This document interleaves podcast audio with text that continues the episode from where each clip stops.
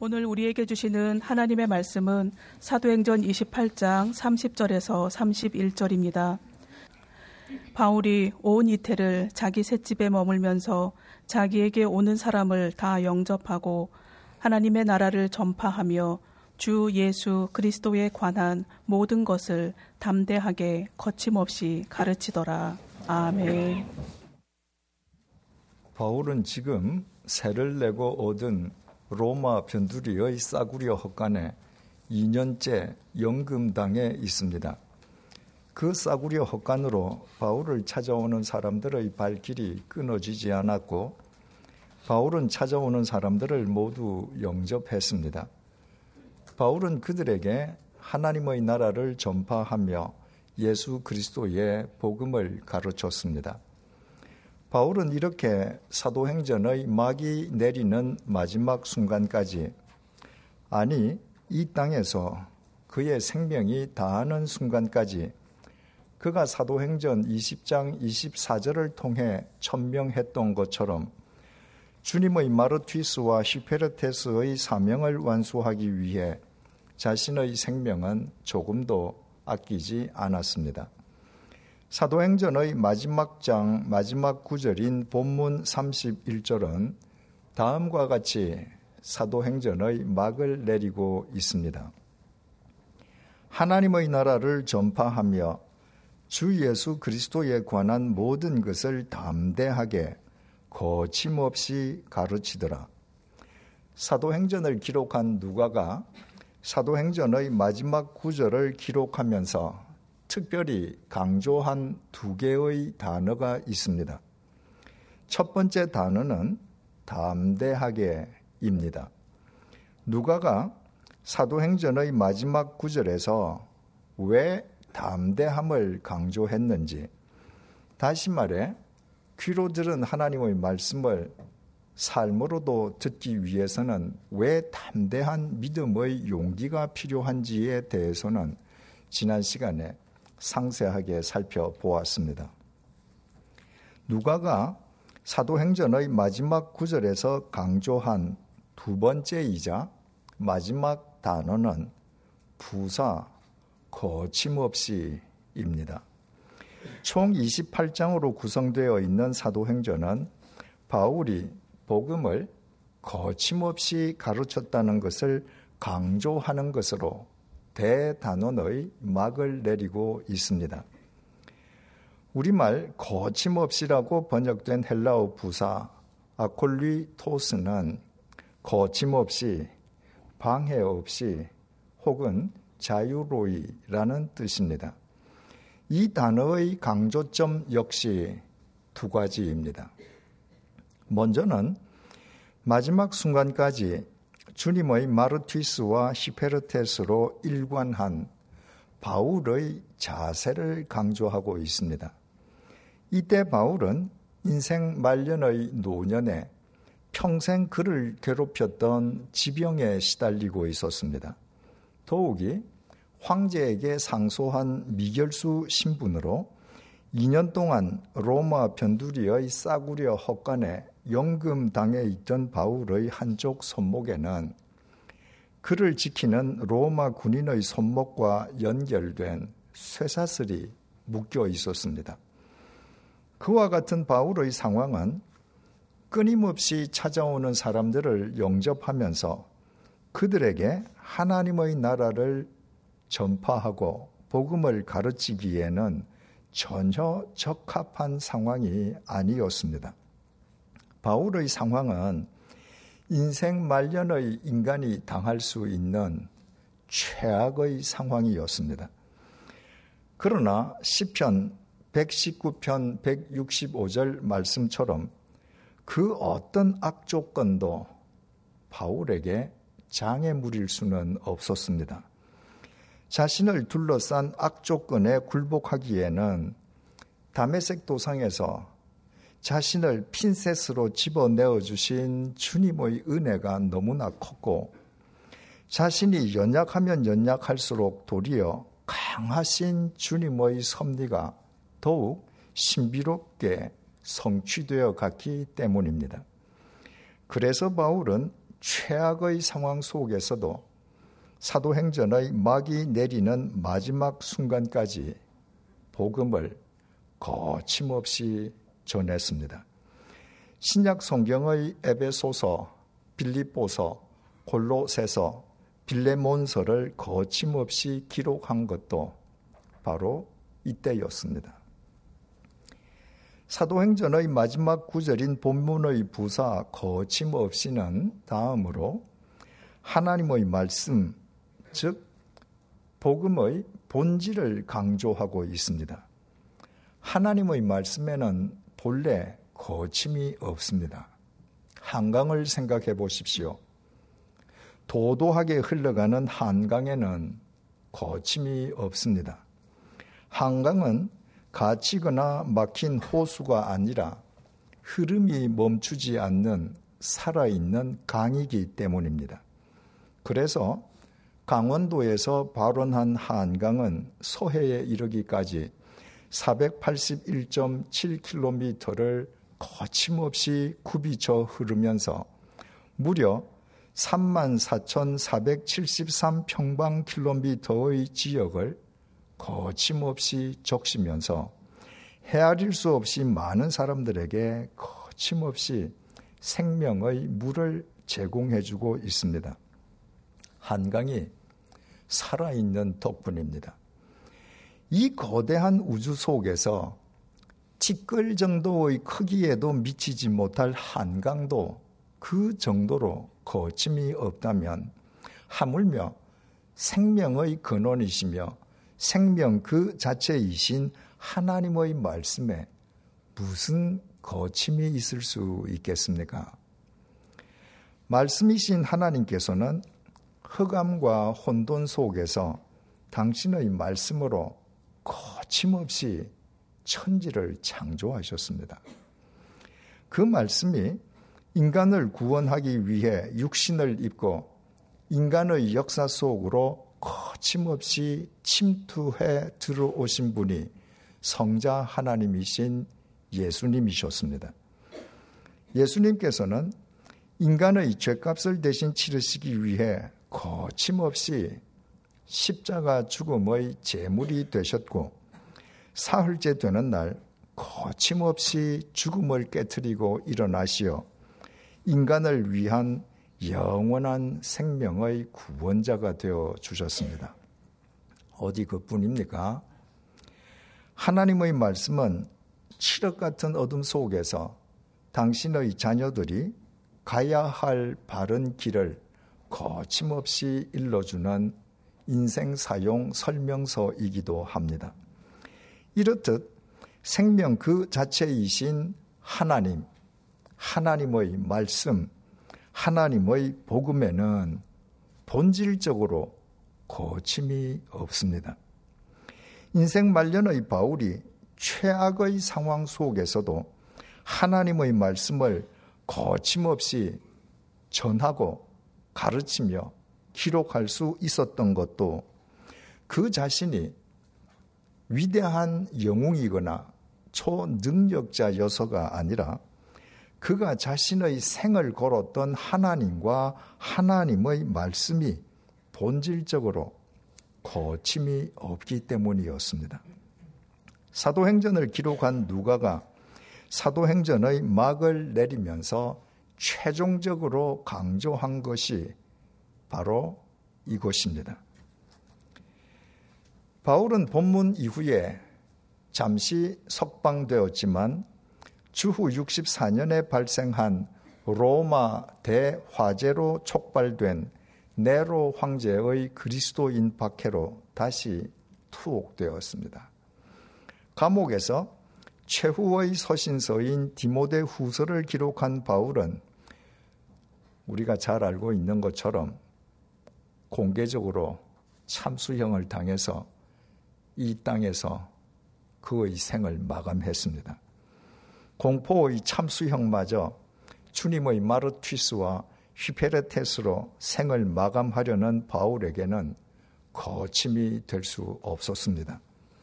사도행전을 기록한 누가는 사도행전 9장에서부터 사도행전의 초점을 바울에게 맞추어 왔습니다.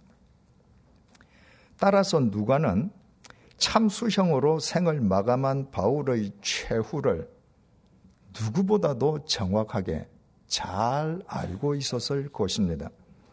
하지만 누가는 주님을 위해 참수형마저 거침없이 감수한 바울의 영웅담을 다루는 사도행전 29장을 기록하지 않았습니다.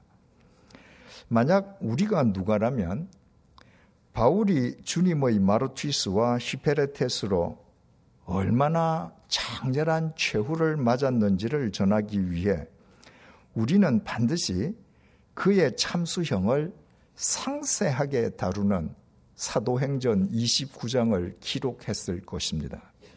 그러나 누가는 그렇게 하지 않았습니다. 누가가 사도행전의 초점을 바울에게 맞추어 온 것은 그의 영웅전을 지필하기 위함이 아니라 그를 도구 삼아 거침없이 구원의 역사를 펼치신 삼위일체 하나님의 섭리와 은혜를 증언하기 위함이었습니다. 누가가 온갖 악조건 속에서도 하나님의 말씀을 거침없이 전한 바울을 통해 하나님께서 거침없이 구원의 역사를 펼치셨음을 증언하는 것으로 사도행전을 마무리 지은 까닭이 여기에 있습니다. 거침없는 하나님의 말씀, 거침없는 하나님의 능력, 거침없는 하나님의 사랑, 거침없는 하나님의 은혜보다 더 중요한 것은 아무것도 없기 때문입니다. 그래서 누가는 바울의 참수형으로 사도행전의 대미를 장식하는 사도행전 29장을 기록해서 바울을 영웅시하거나 미화하지 않았습니다. 인간 세상에서는 바울의 참수형이 위대한 순교로 투영되지만 하나님께서 바울에게 거침없이 베풀어 주신 은혜로 비추어 보면 바울이 당한 참수형은 하나님의 은혜에 응답하기 위한 일상의 삶일 뿐이었습니다. 본문 이후부터 참수형을 당하기까지 바울의 삶은 일상의 삶이었고 그가 참수형을 당한 것은 그 시대의 상황 속에서 주님의 마르티스와 히페레테스가 겪어야 할 일상의 삶이었던 것입니다. 그래서 누가는 바울의 그 일상을 다루는 사도행전 29장을 별도로 기록하지 않았습니다. 바로 이것이 사도행전의 결론입니다. 하나님께서 예수 그리스도 안에서 우리에게 거침없이 베풀어 주신 구원의 은혜를 깨닫고 믿는다면 이제부터 우리는 문자가 아니라 우리 각자의 사도행전 29장을 우리 일상의 삶으로 엮어 가야 한다는 결론입니다. 오늘은 지난 한 해 동안 하나님께서 베풀어 주신 은혜에 감사하는 감사 주일이기도 합니다. 그리스도인의 감사는 상대적인 조건에 기인하지 않습니다. 그리스도인의 감사는 십자가의 보혈로 거침없이 자신을 구원해 주신 하나님의 은혜에 대한 절대적인 감사입니다. 그러므로 그리스도인은 어떤 조건이나 상황 속에서도 하나님께서 거침없이 베풀어 주시는 은혜에 감사하는 사람입니다. 우리의 생각을 초월하시는 하나님께서는 우리의 실패를 통해서도 가난을 통해서도 병들물 통해서도 고통을 통해서도 우리를 위한 당신의 신비로운 섭리를 거침없이 이루어 가시기 때문입니다. 그렇다면 우리가 하나님의 그 은혜에 어떻게 감사드릴 수 있겠습니까? 한낱 피조물에 지나지 않는 우리가 창조주이신 하나님께 바칠 최상의 감사 예물은 대체 무엇이겠습니까?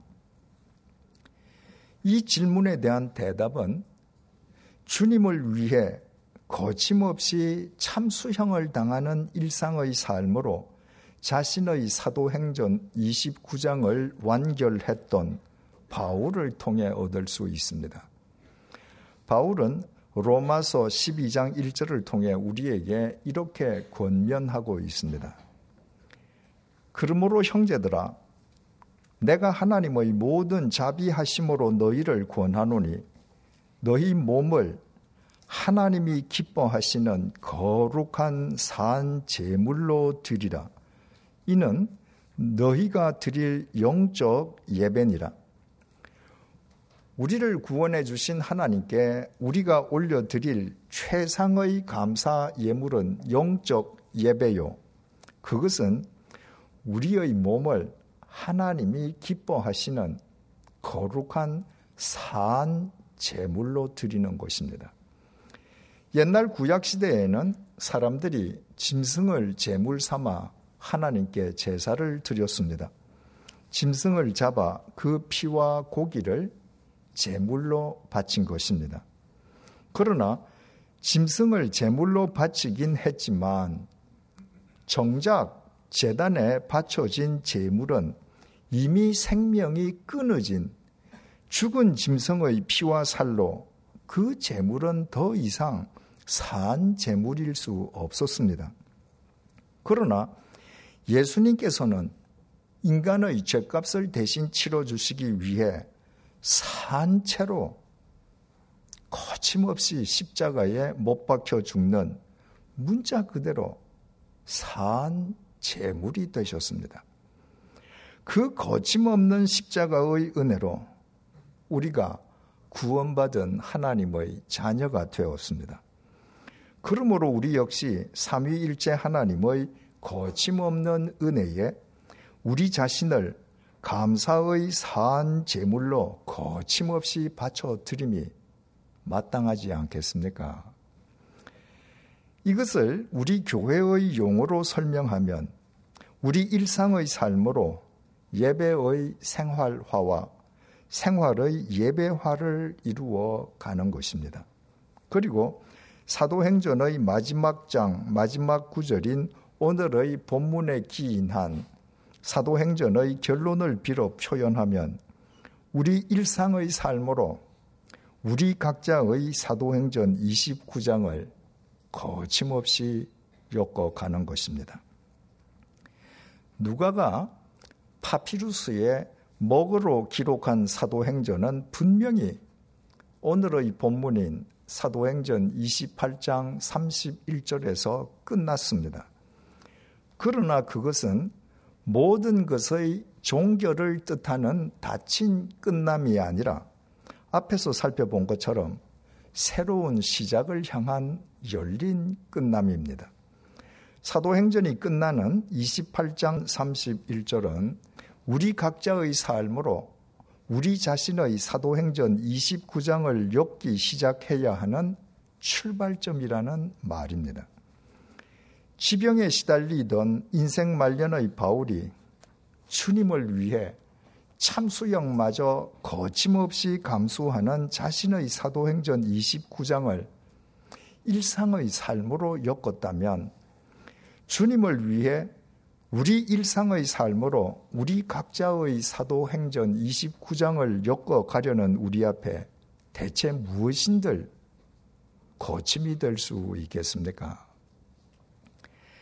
우리가 기쁜 일을 맞았다면 기쁜 일상의 삶으로 사도행전 29장을 엮고 슬픔을 당했다면 비통한 일상의 삶으로 사도행전 29장을 엮고 부유하다면 경제적으로 부유한 일상의 삶으로 사도행전 29장을 엮고 가난하다면 핍절한 일상의 삶으로 사도행전 29장을 엮고 성공했다면 성공한 일상의 삶으로 사도행전 29장을 엮고 실패했다면 실패한 일상의 삶으로 사도행전 29장을 엮고 젊었다면 젊은 일상의 삶으로 사도행전 29장을 엮고 늙었다면 늙은 일상의 삶으로 사도행전 29장을 엮어 간다면 그렇게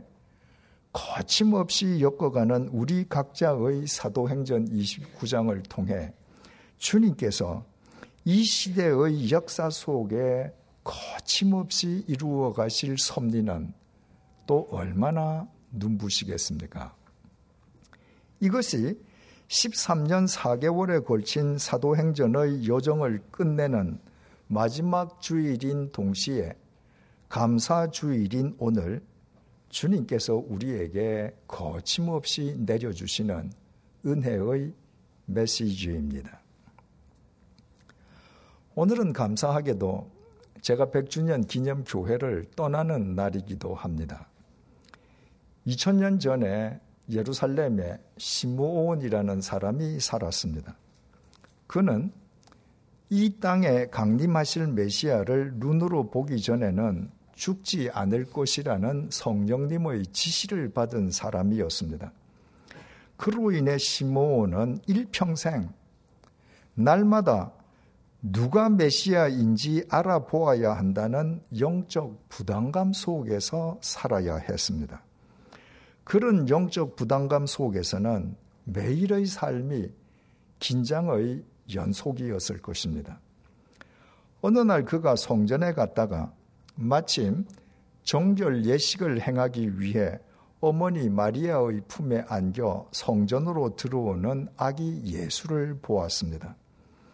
그 순간 시모는 성령님의 조명 속에서 그 아기가 이 땅에 강림하신 메시아임을 알아보았습니다. 이제 평안하게 눈을 감을 수 있게 된 것입니다. 그때 시모는 아기 예수님을 자기 가슴에 안고 주제여 이제는 말씀하신 대로 종을 평안히 놓아 주시는도다 하고 하나님께 감사의 기도를 드렸습니다. 메시아를 보기 전에는 죽을 수도 없다는 영적 부담감에서 놓아주신 하나님의 은혜에 대한 감사 기도였습니다. 오늘 제 심정이 2000년 전 시므온의 심정과 똑같습니다.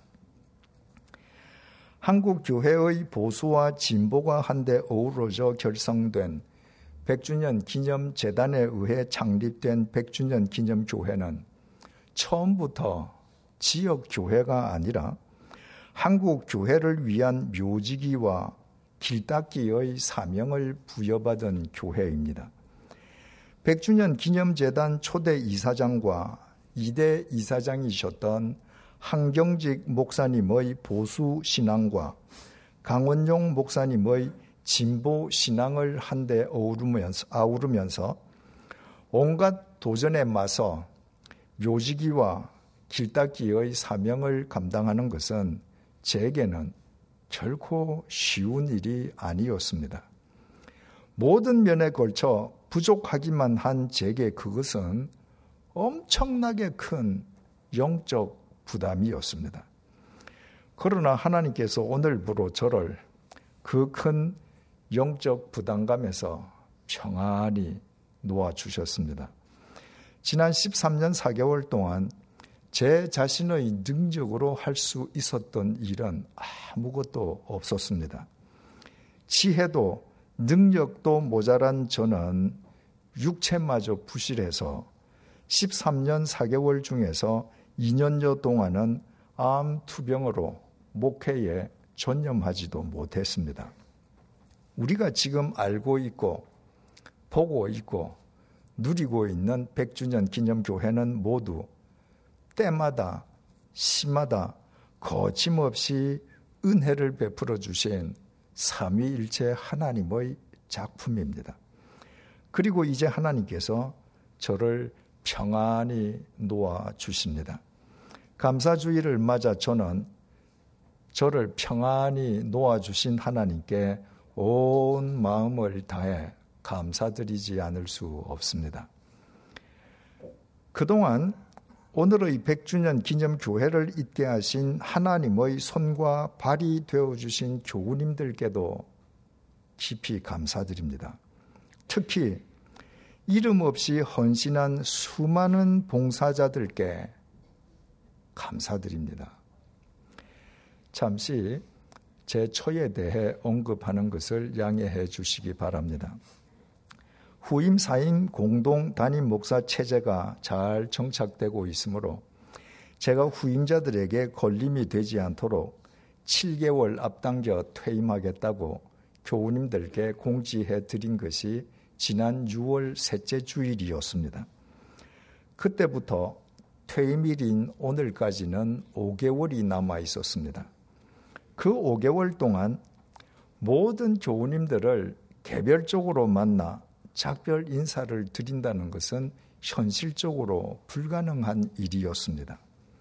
그 5개월은 우리 교회 355개의 구역과 74개의 봉사팀 구성원들을 일일이 만나기에도 턱없이 짧은 기간이었습니다.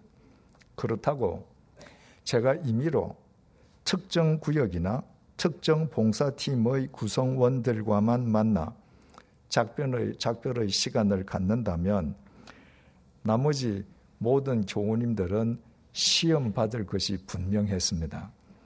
그래서 저희 부부는 저희들과 함께 자리하기를 요청하는 구역, 구역과 봉사팀이 있으면 어떻게든 시간을 쪼개어 그 요청에 모두 응하기로 하고 5개월 동안 그대로 실행해 왔습니다. 그때마다 제 처가 모임에 참석한 모든 봉사자들에게 선물을 드렸습니다. 제 처는 그 까닭을 이렇게 설명했습니다. 우리 교회가 창립될 당시 목회자는 저 혼자뿐이었습니다.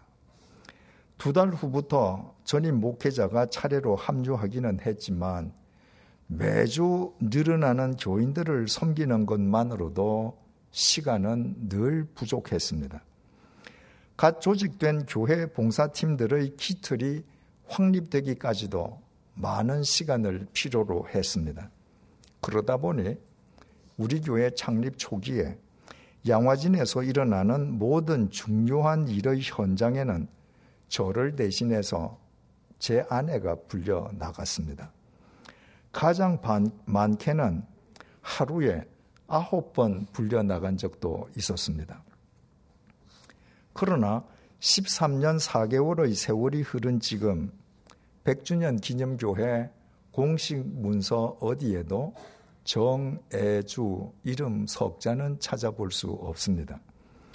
그래서 아내는 교회 곳곳에서 이름도 없이 교회를 위해 헌신하는 수많은 봉사자들의 귀한 마음을 누구보다 잘 안다고 했습니다. 그 귀한 마음에 감사를 표하기 위해 초청해 준 모든 봉사자들에게 선물을 드리는 것이라고 했습니다. 100주년 기념교회의 공식 문서에 이름이 기록되지도 않은 수많은 봉사자들이 없었더라면 오늘날과 같은 모습의 100주년 기념교회는 결코 존재하지 못할 것입니다. 교회를 교회되게 하는 것은 이름 없는 봉사자들과 보이지 않는 밑가지들의 헌신입니다. 13년 4개월 동안 수고하신 이름 없는 봉사자들과 보이지 않는 밑가지 모든 분들께 고개 숙여 진심으로 감사를 드립니다. 비록 100주년 기념교회 공식 문서에는 여러분의 이름이 단 한 글자도 기록되어 있지 않아도 이사야 49장 16절 말씀처럼 여러분 개개인의 이름을 당신의 손바닥에 새겨 놓으신 하나님께서는 여러분의 그 귀한 헌신을 거침없이 다 보고 또 알고 계실 것입니다. 그리고 여러분 개개인이 하나님 앞에 서는 날 당신이 약속하신 상급으로 여러분을 영원히 영화롭게 해 주실 것입니다. 사람들은 우리 각자의 이름을 몰라도 우리 각자의 이름을 개별적으로 알고 계시고 또 우리 각자를 개별적으로 보고 계시는 하나님의 은혜가 얼마나 감사한지 형언조차 하기 어렵습니다. 많은 교우님들이 오늘 100주년 기념교회를 퇴임하는 제가 내일부터 어떤 삶을 살 것인지 궁금해하고 계십니다. 13년 4개월 전에 제가 살던 집 옆에 100주년 기념교회가 세워지지 않았더라면, 세워졌더라도 저와 무관한 교회였더라면, 저는 당시 이미 20년째 살고 있었고, 또 아이들이 태어나서 자라난 양화진에서 계속 살면서 양화진에서 제 생을 마쳤을 것입니다. 그러나 뜻하지 않게 제가 양화진에 세워진 100주년 기념교회의 담임 목사가 된 이상 퇴임 후 제 여생을 양화진에서 지낼 수는 없게 되었습니다. 퇴임 후에도 제가 양화진을 떠나지 않는다면 제 후임자에게 걸림돌이 될 것이 뻔하기 때문입니다. 그래서 교회 창립 직후부터 저희 부부는 퇴임 후 여생을 시골에서 지내기로 하고 한반도 어느 곳이든 평당 10만 원짜리 땅이 나오는 곳을 생애 마지막 정착지로 삼기로 했습니다. 평당 10만 원이라고 특정한 것은 그 정도 가격이라야 저희 부부의 형편에 맞기 때문이었습니다. 하지만 아무리 시골이라 해도 집을, 집을 지을 수 있는 마을 속의 땅으로 평당 10만 원짜리 땅은 부동산 투기가 판을 치는 한반도에서는 찾기 어려울 것이라고 여겼습니다. 반드시 하나님께서 택정해 주셔야만 가능할 수 있는 일이었습니다. 저희 부부는 지방에 연고가 있는 몇 분에게 평당 10만 원짜리 땅이 있으면 소개해 달라고 부탁했습니다. 수년이 지나도 평당 10만 원짜리 땅을 만날 수는 없었습니다. 전라도와 경상도에서 땅이 나왔다고 한 적이 있었지만 정작 매입하려고 하자 가격이 치솟았습니다. 그런 땅은 하나님께서 저희 부부를 위해 택정해 놓으신 곳일 수 없었습니다. 2013년에 제가 암 수술을 받고 투병할 때였습니다. 우리 교회에 출석하다가 경상남도 거창으로 이사한 교우님이 제 아내에게 연락했습니다. 거창군 웅양면 산 중턱 마을에 평당 10만 원짜리 땅이 나왔다는 것입니다. 그 땅의 주인은 서울 사람이 이 땅을 매입하려는 것을 알고서도 땅값을 올리지 않았습니다. 바로 그 땅이 하나님께서 저희 부부를 위해 택정해 놓으신 곳이었습니다. 저희 부부는 돈을 모으지 않으므로 아이들이 그 땅을 매입해 주었습니다. 그리고 작년부터 대출을 받아 집을 짓기 시작했지만 지방 건설 업체를 잘못 만나 공사가 중단되고 공사비를 떼이는 곤욕을 치르며 겨우 완공되어 이사까지 모두 마쳤습니다. 처음에는 15평짜리 컨테이너 두 개를 붙인 집을 지으려고 했는데 건축가인 한 교우님이 재능 기부로 설계를 해 주셔서 애초 계획과는 비교할 수 없을 정도로 멋진 집이 되었습니다. 이제 사부 예배가 끝나는 대로 저는 그 시골집으로 낙향할 예정입니다. 저희 부부는 내일부터 하나님께서 저희 부부를 위해 택정해 주신 그 마을에서 저희 부부의 사도행전 29장을 일상의 삶으로 새롭게 시작할 것입니다. 그 마을에는 마흔 가구에 약 여든 명의 주민들이 살고 있습니다. 대대로 땅의 작물을 수확하며 살아온 분들입니다. 모든 인간은 누군가의 손을 빌어 이 세상에 태어납니다. 누군가가 손을 내밀어 받아주지 않으면 인간은 태어나는 순간에 죽고 말 것입니다. 모든 인간은 죽을 때에도 누군가의 손을 빌어 이 세상을 떠나갑니다. 연고자가 없는 거린도 죽으면 누군가의 손을 빌어 매장되거나 화장되기 마련입니다. 이처럼 모든 인간은 누구에겐가 빚을 지고 태어나 누구에겐가 빚을 지며 세상을 떠나가는 빚쟁이들입니다. 그러므로 인간은 살아있는 동안 누구에겐가 그 사랑의 빚을 갚는 채무의 채무자의 삶을 살아야 합니다. 하나님께서 저희 부부에게 남은 여생 동안 그 사랑의 빚을 갚아야 할 대상으로 붙여주신 분들이 바로 그 마을 사람들입니다. 근래 우연히 제 눈길이 아내의 손등에서 멈추었습니다. 서울에서 먼 길을 오가며 그 마을에 집을 짓고 이사하느라 수고한 아내의 손이 많이 상해 있었습니다. 그 손을 제가 측은한 마음으로 쓰다듬자 아내가 말했습니다. 손과 발이 움직일 수 있을 때 더 많이 사용하고 가야지. 아내의 그 말에 제 마음이 찡했습니다. 하나님께서 우리에게 손과 발을 주신 것은 예쁘게 가다듬기만 하라심이 아니라 흙이나 재로 사그라들기 전에 누군가를 위해 더 많이 사용하게 하시기 위함입니다. 이제 저희 부부는 주님의 마르티스와 히페레테스로 손과 발이 움직일 수 있는 동안 더 많이 사용하며 그 마을 사람들 속에서 그 마을 사람들과 함께 저희 부부의 죄송합니다. 저희 부부의 사도행전 29장을 일상의 삶으로 엮어 갈 것입니다.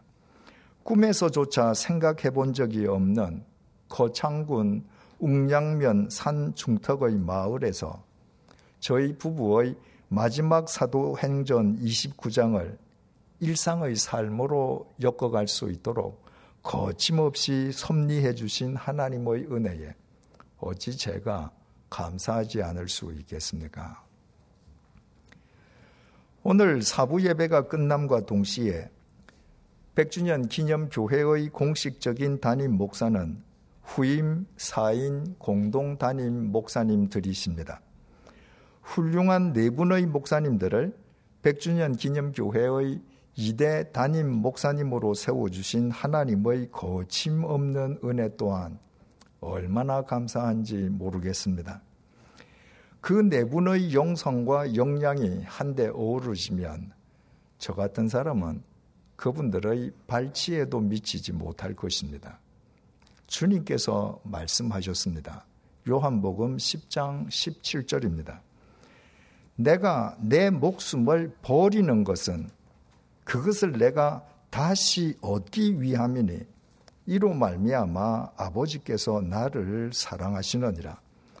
주님께서 십자가에서 육체의 생명을 거침없이 버리신 것은 죽음을 깨뜨리는 영원한 부활의 생명을 얻기 위함이셨습니다. 주님께서 인간의 죄값을 대신 치르시기 위해 당신의 생명을 십자가의 제물로 거침없이 버리시지 않았다면 만민을 살리시는 영원한 그리스도의 영광을 얻지는 못했을 것입니다. 버리지 않으면 얻을 수 없습니다. 육체의 소욕을 거침없이 버려야 깊은 영성을 얻을 수 있습니다. 오늘을 거침없이 버려야 새로운 내일을 얻게 됩니다. 낡은 가죽 부대를 거침없이 버려야 새로운 포도주를 담는 새 부대를 지닐 수 있습니다. 그러므로 하나님께서 후임 공동 담임 목사님들을 통해 거침없이 내려주실 새로운 차원의 은혜를 얻기 원하신다면 여러분들은 지금부터 이 제철을 버리셔야 합니다. 저는 13년 전에 100주년 기념 교회에 뿌리 내리고 제 자신의 유익을 취하기 위해 100주년 기념 교회의 담임 목사가 된 것이 아닙니다. 저는 주님의 부르심에 따른 마르티스와 히페르테스의 소임을 다한 뒤에 100주년 기념교회를 떠나기 위해 100주년 기념교회의 담임 목사가 되었고 오늘이 바로 그날입니다. 그리고 저의 떠남은 여러분들이 저를 버림으로서만 완결됩니다. 따라서 여러분들은 이제 저를 버리시되 적당히가 아니라 철저하게 버리셔야 합니다. 이제 저를 크게 버리시면 크게 버릴수록 하나님께서 후임 공동 담임 목사님들을 통해 거침없이 내려주실 새로운 차원의 은혜를 더 크게 누릴 수 있습니다. 하나님의 그 거침없는 은혜 속에서 온 교우님들과 후임 공동 담임 목사님들 그리고 온 교역자들이 한 마음으로 주님의 슈페르테스와 마르티스가 되어 100주년 기념교회의 사도행전 29장을 일상의 삶으로 엮어가십시오. 그 사도행전 29장을 통해 하나님께서 이 시대를, 이 시대의 미래를 지구 반대편의 미래까지 날마다 당신의 마음과 정성을 다하여 새롭게 심어 주실 것이면 생각하는 것만으로도 가슴이 벅차오르지 않습니까? 사랑하는 교우 여러분, 사랑합니다. 감사합니다. 참 행복했습니다. 주님의 이름으로 축복합니다. 기도하시겠습니다.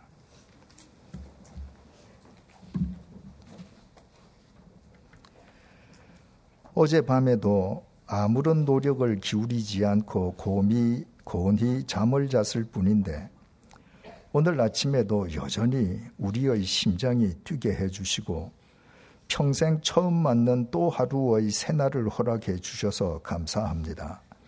그 새날이 감사주일이 되게 하신 것을 감사합니다. 우리에게 십자가 보혈의 은혜를 거침없이 내려주셔서 하나님의 자녀로 구원받게 해주신 하나님의 거침없는 섭리를 깨닫고 믿게 해주신 것을 감사합니다. 13년 4개월에 걸친 사도행전의 요정을 오늘 마무리 짓게 해주신 것을 감사합니다. 사도행전 마지막 장의 마지막 구절인 사도행전 28장 31절을 마무리 지은 이 순간이 우리 각자의 사도행전 29장을 일상의 삶으로 거침없이 엮기 시작해야 하는 출발점임을 알게 하신 것을 감사합니다. 수많은 교우님들의 수고와 애씀, 특히 이름 없는 봉사자들과 보이지 않는 밑가지들의 헌신을 통해 하나님께서 100주년 기념 교회를 오늘의 모습으로 일구어 주신 것을 감사합니다. 하나님께서 영성 깊고 영양 높은 네 분의 공동 담임 목사님들을 100주년 기념교회의 2대 공동 담임 목사로 거침없이 세워주신 것을 감사합니다. 이 부족한 종에게 크나큰 영적 부담이었던 100주년 기념교회의 담임 목사직에서 이 종을 이제 평안히 놓아주시는 것도 감사합니다. 지난 13년 4개월 동안 이 부족한 종에게 거침없이 내려주신 하나님의 그 크신 은혜에 감사합니다. 그 거침없는 은혜를 다른 분에게 내려주셨다면 그분이 100주년 기념교회의 담임 목사직을 훨씬 더 잘 수행했을 것임을 생각하면 하나님과 교우님들에게 송구한 마음일 뿐입니다.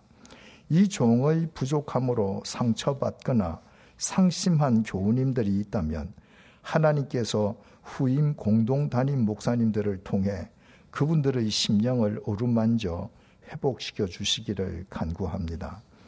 이제 온 교우님들과 후임 공동 담임 목사님들 그리고 모든 교역자들이 한 마음으로 주님의 마르티스와 히페라테스가 되어 일상의 삶으로 100주년 기념교회의 사도행전 29장을 거침없이 엮어가게 해 주십시오. 그 사도행전 29장이 엮어져 갈수록 이 시대가 이 시대의 미래가 지구 반대편의 미래까지 날마다 새로워져 가게 해 주십시오. 지금 이 순간이 바로 그 출발점이 되게 해 주십시오. 예수님의 이름으로 기도드립니다. 아멘.